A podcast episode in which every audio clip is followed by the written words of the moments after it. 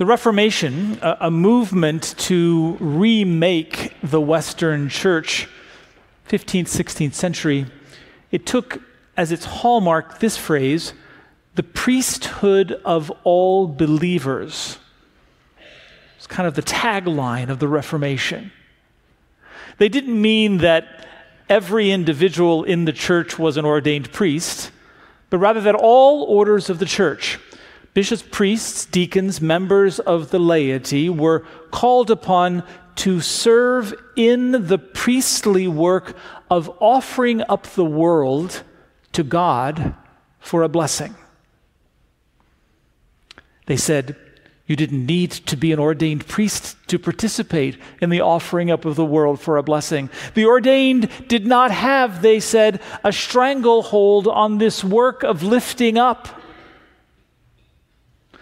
Now, some reformers would go on to more extreme positions, doing away with the sacramental life altogether. Any church specific offering up, ritualistic or insisting that every individual be privileged to orchestrate sacramental blessing.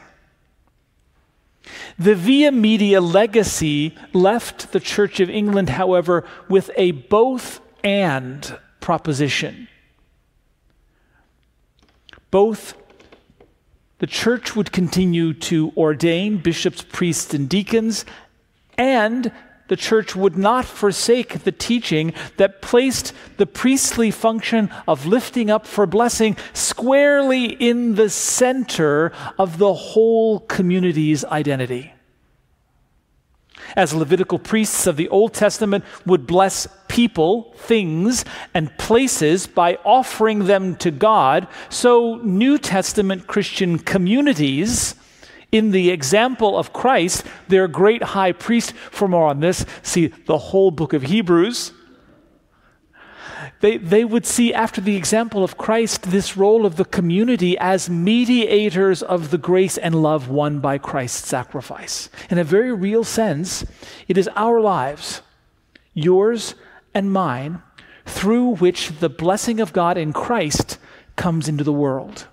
We mark our space and time as sacred or holy by lifting up the world to God and offering our sacrifice of praise and thanksgiving.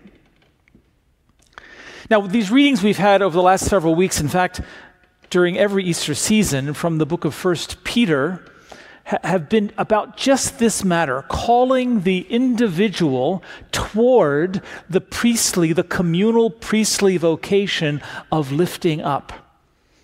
There's a couple of verses in there, not, not read specifically today or in this season, this particular season, but right in the midst of these passages where the writer of First Peter says, Do not return evil for evil or reviling for reviling, but on the contrary, bless for to this you have been called, that you may obtain a blessing.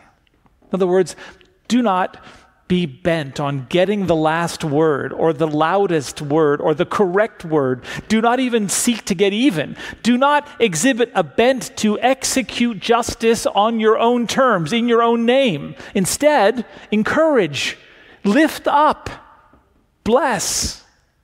This is at the heart of who we are as Christians. It's what you and I are called to be for the life of the world.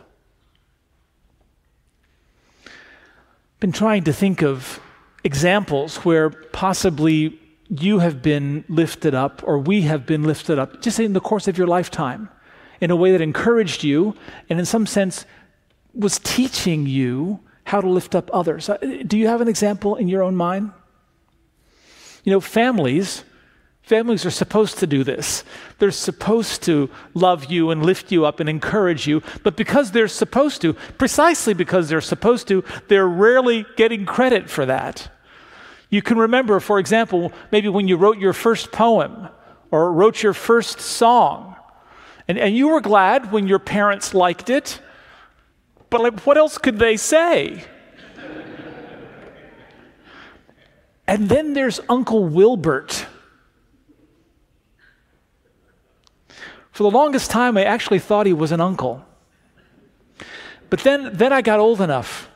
I, I went to enough family reunions. I started to sort the family tree in my mind's eye, and I realized no, he, he's just beyond the bloodline. Still, he treated me like I was his own.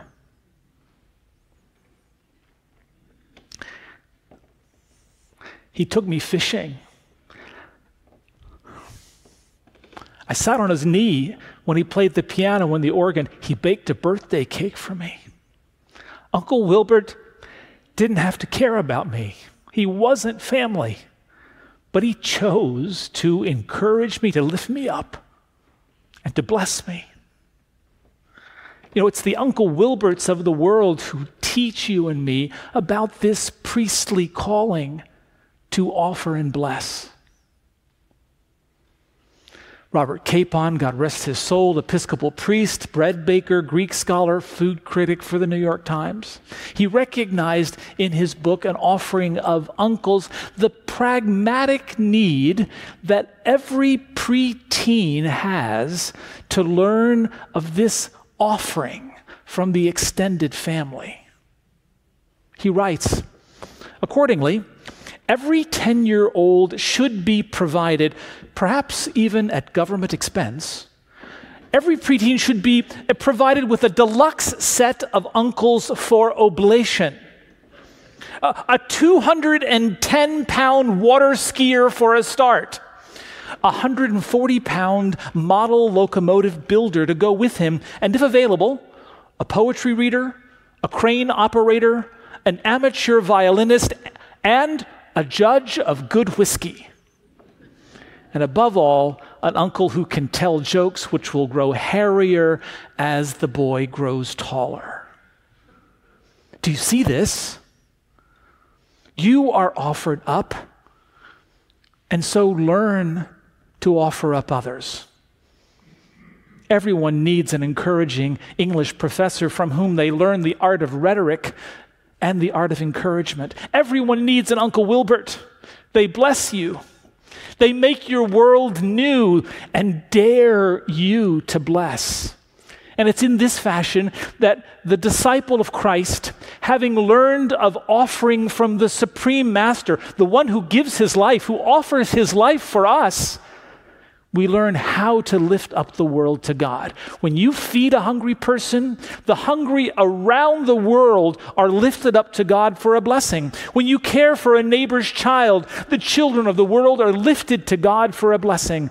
When you recycle aluminum cans or protest the location of a toxic waste processing plant on a healthy water source, you lift up the environment, God's creation, to God for a blessing when you pray for a family member or a friend or a stranger that has not yet come within the saving embrace of Jesus, you're lifting up every broken and separated person to Him for a blessing.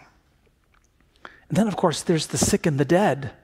When you lift up and pray for those who are sick, the dying, those who have died, you lift up all the suffering and all of the dead to God for his blessing. When we make Eucharist here, you offer the first fruits of your labors when you offer them to God for a blessing, indeed, by that offering, by that act of labor, all the labor of your life and support is hallowed by God.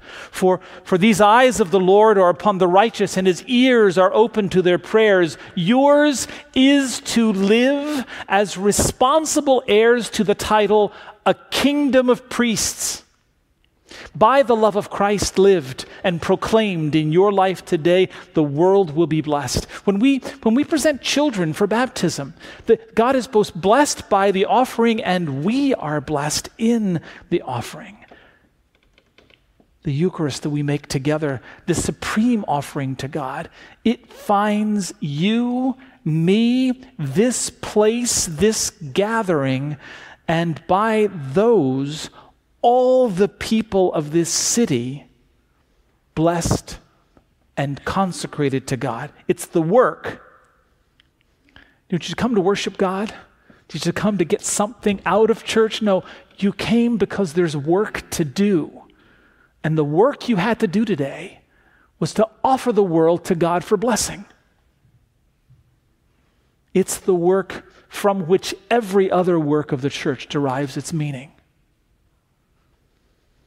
Do not return evil for evil or reviling for reviling, but on the contrary, bless.